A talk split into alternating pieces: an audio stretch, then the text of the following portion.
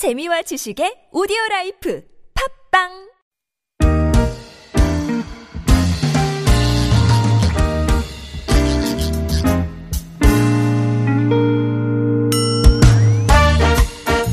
서울 속으로 2부 시작해 보겠습니다. 자동차 정비 상담 있는 금요일입니다.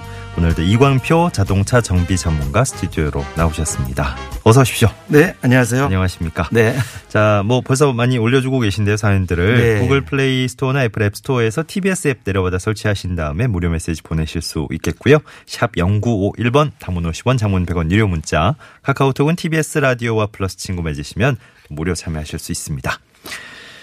차의 성능 유지와 경제적인 운행을 위해서 차계부 쓰는 게 좋다. 네, 이런 말들 많이 하는데 네. 다들 쓰고 계신지는 모르겠어요. 그러니까 처음 습관 들이는 게 참 중요할 것 그렇죠. 같은데 네. 그 처음 쓰시는 분들을 위해서 입문자들을 위해서 네. 어, 떤 걸 좀 어, 주의하면 좋을까요? 어떤 걸 예. 어떻게 기록하면 좋을지 뭐 이런 네. 얘기. 저 차계부를 쓰게 되면은 그 많이 유리한 부분들이 많이 있어요. 보통 자동차 요새 요새 이제 연료값이 많이 올라가고 그러는데 그럼요. 예. 네. 그래서 자, 자동차 연비가 보통 얼마인지 잘 모르는 부분들이 있거든요. 예. 그래서 여쭤보면 잘 몰라요. 게- 저 계기판에 요즘 나오기는 하지만 평균 네. 연비가 나오기는 하지만 음, 음. 전체적으로 어- 얼마 정도 이제 사용했는지는 잘 모르시거든요. 기본이 얼마고 그렇죠. 내가 기본보다 뭐 더 쓰고 있거나 덜 쓰고 있거나 이런 걸 일일이 체크하면서 안 다니는. 분은 네, 많지 네. 않죠. 음. 근데 그걸 잘 체크를 하시면은 오히려 저 연, 연료를 줄일 수 있는 그런 그 운전을 할 수가 있거든요. 예. 그러니까 경제 운전하면 아 얼마나 더 저, 그 연료가 주는구나. 이런 거를 바로 평가를 할 수 있고 음. 예. 그 다음에 이제 월간 또 이제 연간 이렇게 이제 전체적으로 그 전체적인 큰 흐름을 볼 수 있어서 상당히 좋거든요. 음, 네. 예. 그래서 그런 것들을 파악하고 또 이제 그 주유를 하고 나서 예. 우리가 이제 영수증을 받지 않습니까? 네. 그러니까 영수증을 이렇게 버리고 오는 경우도 있는데 혹시 차량에 문제가 되거나 예. 연료를 잘못 넣었을 때 그게 굉장히 주- 중요한 증빙이 되기 맞습니다. 때문에 맞습니다. 영수증은 반드시 챙기는 게 좋고요. 예. 그 뒤에 이제 키로수를 적어놔요. 총 네. 주행 거리를. 그러면 그걸 차계에다가 옮겨 저, 저 넣게 되면은 음흠. 굉장히 유리하거든요. 네. 그래서 차계부는 보통 그 노트에 이렇게 적기도 하지만은 요즘은 이제 어플이 잘 나와 음. 맞아요. 있어요. 앱 같은 거 예, 많더라고요. 예, 예. 예. 음. 그 어플에다 그- 그걸 기록을 해서 이거 사용하게 되면은 굉장히 전체적인 그 평균 그래프도 그릴 수 있고 예. 여러 가지 그 재밌는 것들이 있습니다. 네네. 그리고 거기에 보면은 엔진 오일을 얼마나 갈았는지 음. 언제 갈았는지 그런 것들 기준도 그렇죠. 잡아주고. 변속기 어허. 오일 이런 관리의 상태도 놓게 되면은 그러네. 다음에 몇 킬로 때 제가 또 이제 언제 갈아야 되는지 네. 이런 것들을 알고 있어서 알 수 있어서 상당히 좋습니다. 뭐, 뭐 네. 여러 가지 장점이 있네요. 진짜 네, 생각해 보니까 그렇죠. 어 이게 우리 질문 많이 들어오는 것 중에 단골 문자들 중에 하나가 또 뭐 이런 거는 언제 갈아야 돼요? 그렇죠. 어, 언제 언제 갈면 좋아요? 얼마 만에 갈 이런 것들이 다 그런 거 애플리케이션 하나 갖고 계시면 예. 딱 기준이 알려주니까 그냥 오늘 그 교환하고 나서는 바로 며칠 동안은 그걸 기억을 하지만 지나면은 음, 잊어버렸거든요. 나중에 네. 그래서 그런 걸 기록을 해 주시면은 그 정확한 그 주기에 따라서 예. 할수 있어서 경제적이기도 하고 네네. 차량 관리가 잘 되는 거죠. 예. 네. 오늘 연비 관련된 얘기가 안 그래도 좀 꽤 들어와서 네. 네, 몇 가지 한번 모아보겠습니다. 우선 8294번님 적정 속도보다 늦게 가도 기름이 많이 어, 소모가 되나요? 그렇죠. 하셨네요. 예, 자동차는 그 가장 연료가 많이 들어가는 부분이 정지했다가 출발할 때거든요. 그러니까 정지 관성을 이기고 차량이 나가게 하려고 그러면 가속 페달을 좀 아무래도 많이 밟아야 맞습니다. 되고요. 예. 그러면 연료가 많이 들어가게 되거든요. 근데 그거 들어가는데 그것도 천천히 간다고 해서 음. 그게 뭐 저기 저 안 들어가는 건 아니에요. 예. 들어가게 되면 기아가 저속이고 어떤 일정한 속도를 내야 되기 때문에 가- 가속 페달을 많이 밟아야 되거든요. 예. 그래서 적정 속도보다 늦다고 하더라도 그- 그 연료가 덜 들어가는 건 아니니까 음. 예. 어, 그래서 경제 속도라는 게 있고요. 음. 경제 속도는 보통 어, 70에서 80km 정도 그 정도가 가장 연료가 덜 들어가는 부분이 되거든요. 예. 그래서 뭐 고속도로에서 연료 줄인다고 천천히 가거나 이러면 안 되거든요. 네, 네, 알겠습니다. 9321번님은 연비 관련 문인데요. 일반 도로와 고속도로 연비 항상 이제 공인 연비 발표될 때도 네. 이게 이제 조건이 다르니까 그렇죠. 다르게 발표가 되잖아요. 네. 왜 도대체 차이가 나는 건지 그리고 네. 연비 줄일 수 있는 방법도 좀 알려주세요. 하셨네요. 네. 이제 방금 말씀드렸다시피 그 차량은 이제 시내에서는 아, 신호등이 많기 때문에 가다 서다가 많이 이제 반복이 되지 않습니까? 예. 출발을 하게 되면은 그때 기름이 많이 들어가게 되거든요. 그래서 어 가장 좋은 거는 가장 그 안전한 그 속도 그 도로에 따라서 뭐 고속도로는 뭐 보통 100km가 되고요. 일반 도로는 보통 한 60에서 한 80km 되지 않습니까? 네. 그 속도에 맞춰서 가장 고정 속도로 가는 것이 가장 연료를 적게 쓰는 게 됩니다. 네. 왜냐하면 그때가 가속 페달을 적게 밟기 때문에 그렇고요. 어, 또 아무래도 좀 과속으로 다니고 또 뭐 차에 뒷차에 가속 붙어서 이렇게 운전하게 되면은 위험하기도 하지만은 연료 소모가 굉장히 많아집니다. 네. 그리고 이제 아무래도 그 짐을 많이 싣거나 트렁크에 이렇게 불필요한 짐들 많이 싣게 되면은 예. 정제했다 출발할 때 아무래도 굉장히 많은 연료가 들어가게 되거든요. 예. 그런 것들을 피하고 가장 좋은 거는 정속 운전을 하는 것이 가장 좋습니다. 안전하게. 네, 네.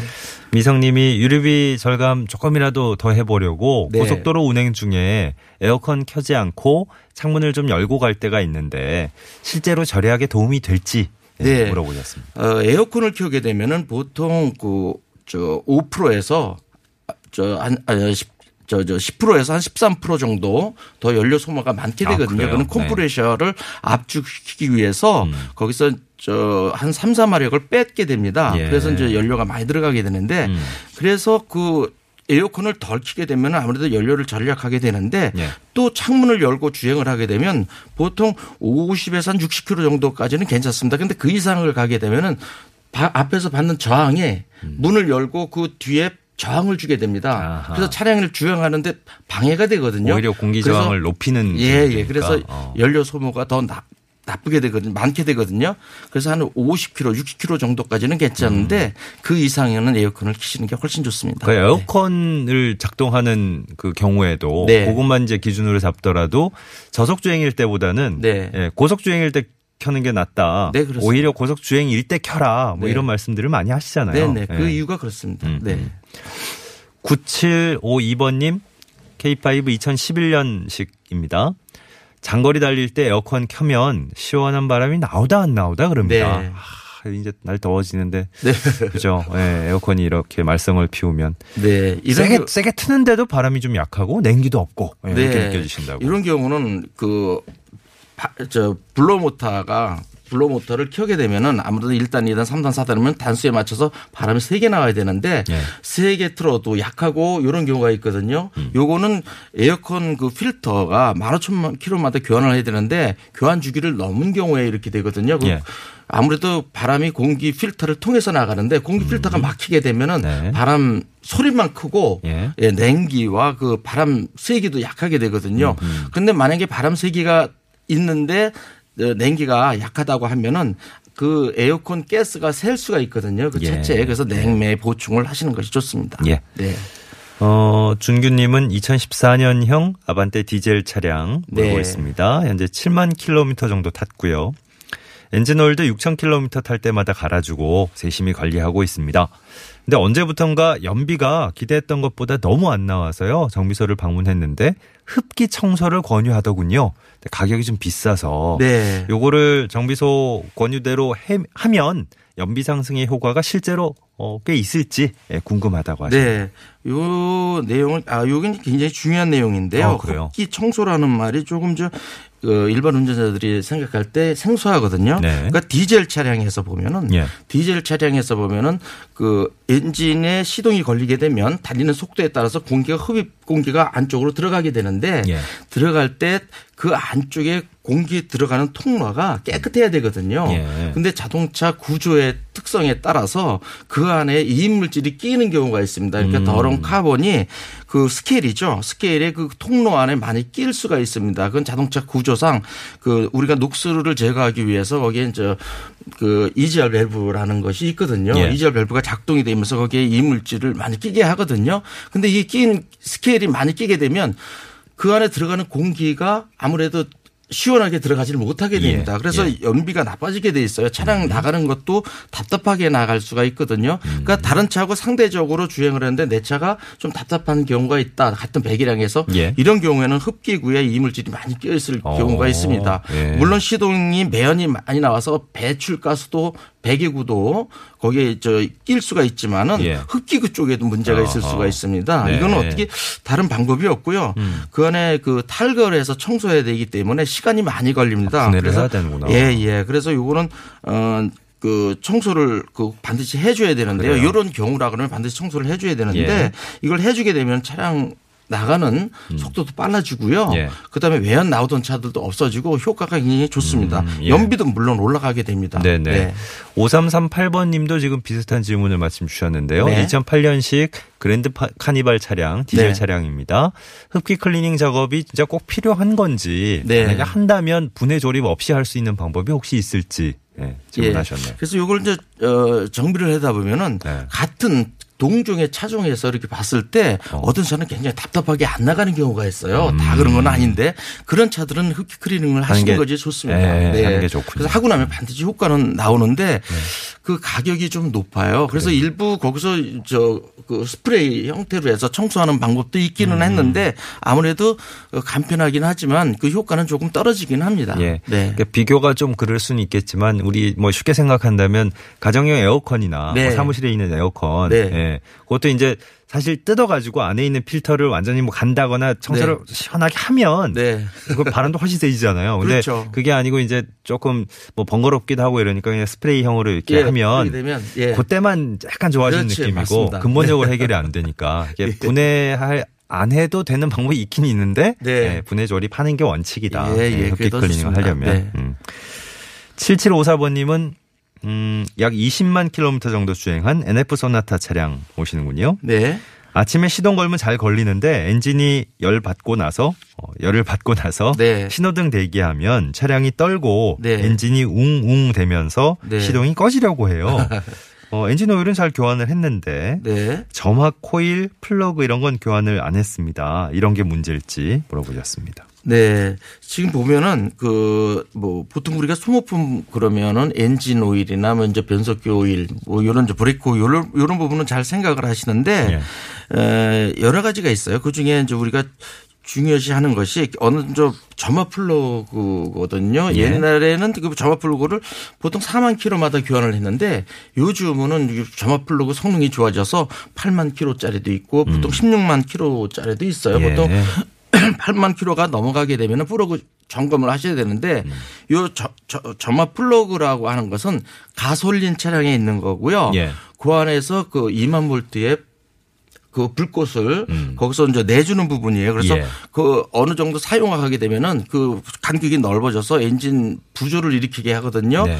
이런 경우는 어, 뭐 엔진이 이렇게 정지했을 때 어떻게 떨거나 가속할 때 약간 그 부조 현상을 일어나게 하기도 합니다. 예. 그래서 점화 플러그는 교환하시는 게 좋고요. 음. 그 기간이 지났다 그러면은 그리고 이제 신호등에 서 있을 때 보통 그저 그 차량이 떨지 않고 예. 그대로 있어야 되는데 엔진의 그 throttle body 안에 이물질이 끼게 되면 가다가 그, 그 안에 그 엔진의 차량이 idle 상태인지 아닌지 감지를 못하는 어, 그런 일이 일어날 수가 있어요. 예. 그래서 이건 어, 점화 플러그와 함께 throttle body도 같이 함께 예, 청소를 해 주시는 것이 좋습니다. 예. 네.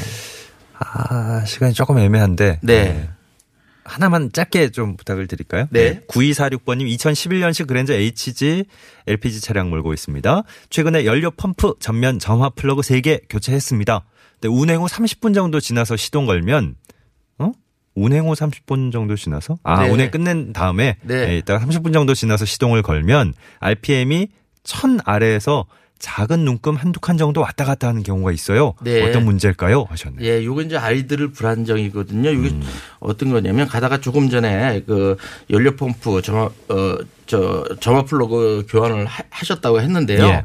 이런 부분도 LPG 차량이지 않습니까? 네. 이런 경우도 그, 그 연료 공급하는 쪽에서 어떤 문제가 있는 경우가 어, 많이 있거든요. 그래요. 그러니까 LPG 차량이기 때문에 예. 어, 연료 공급을 해주는 부분도 그 트로틀 바- 보디 안에 있는 그 TPS에서 관장을 하게 됩니다. 그래서 어 요런 경우라 그러면 그 트로틀 보디에 그 청소가 조금 돼요. 아이들을 불안정하면 가장 먼저 해야 되는 게 그 트로틀 보디 안에 이물질을 제거해 주는 겁니다. 예, 네. 예.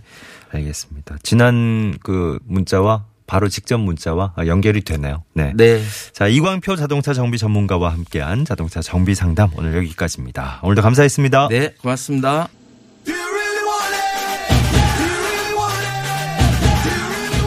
어우, 네. 시작이 벌써 어, 달리네요. 네, 열심히 달려가야 되겠네요.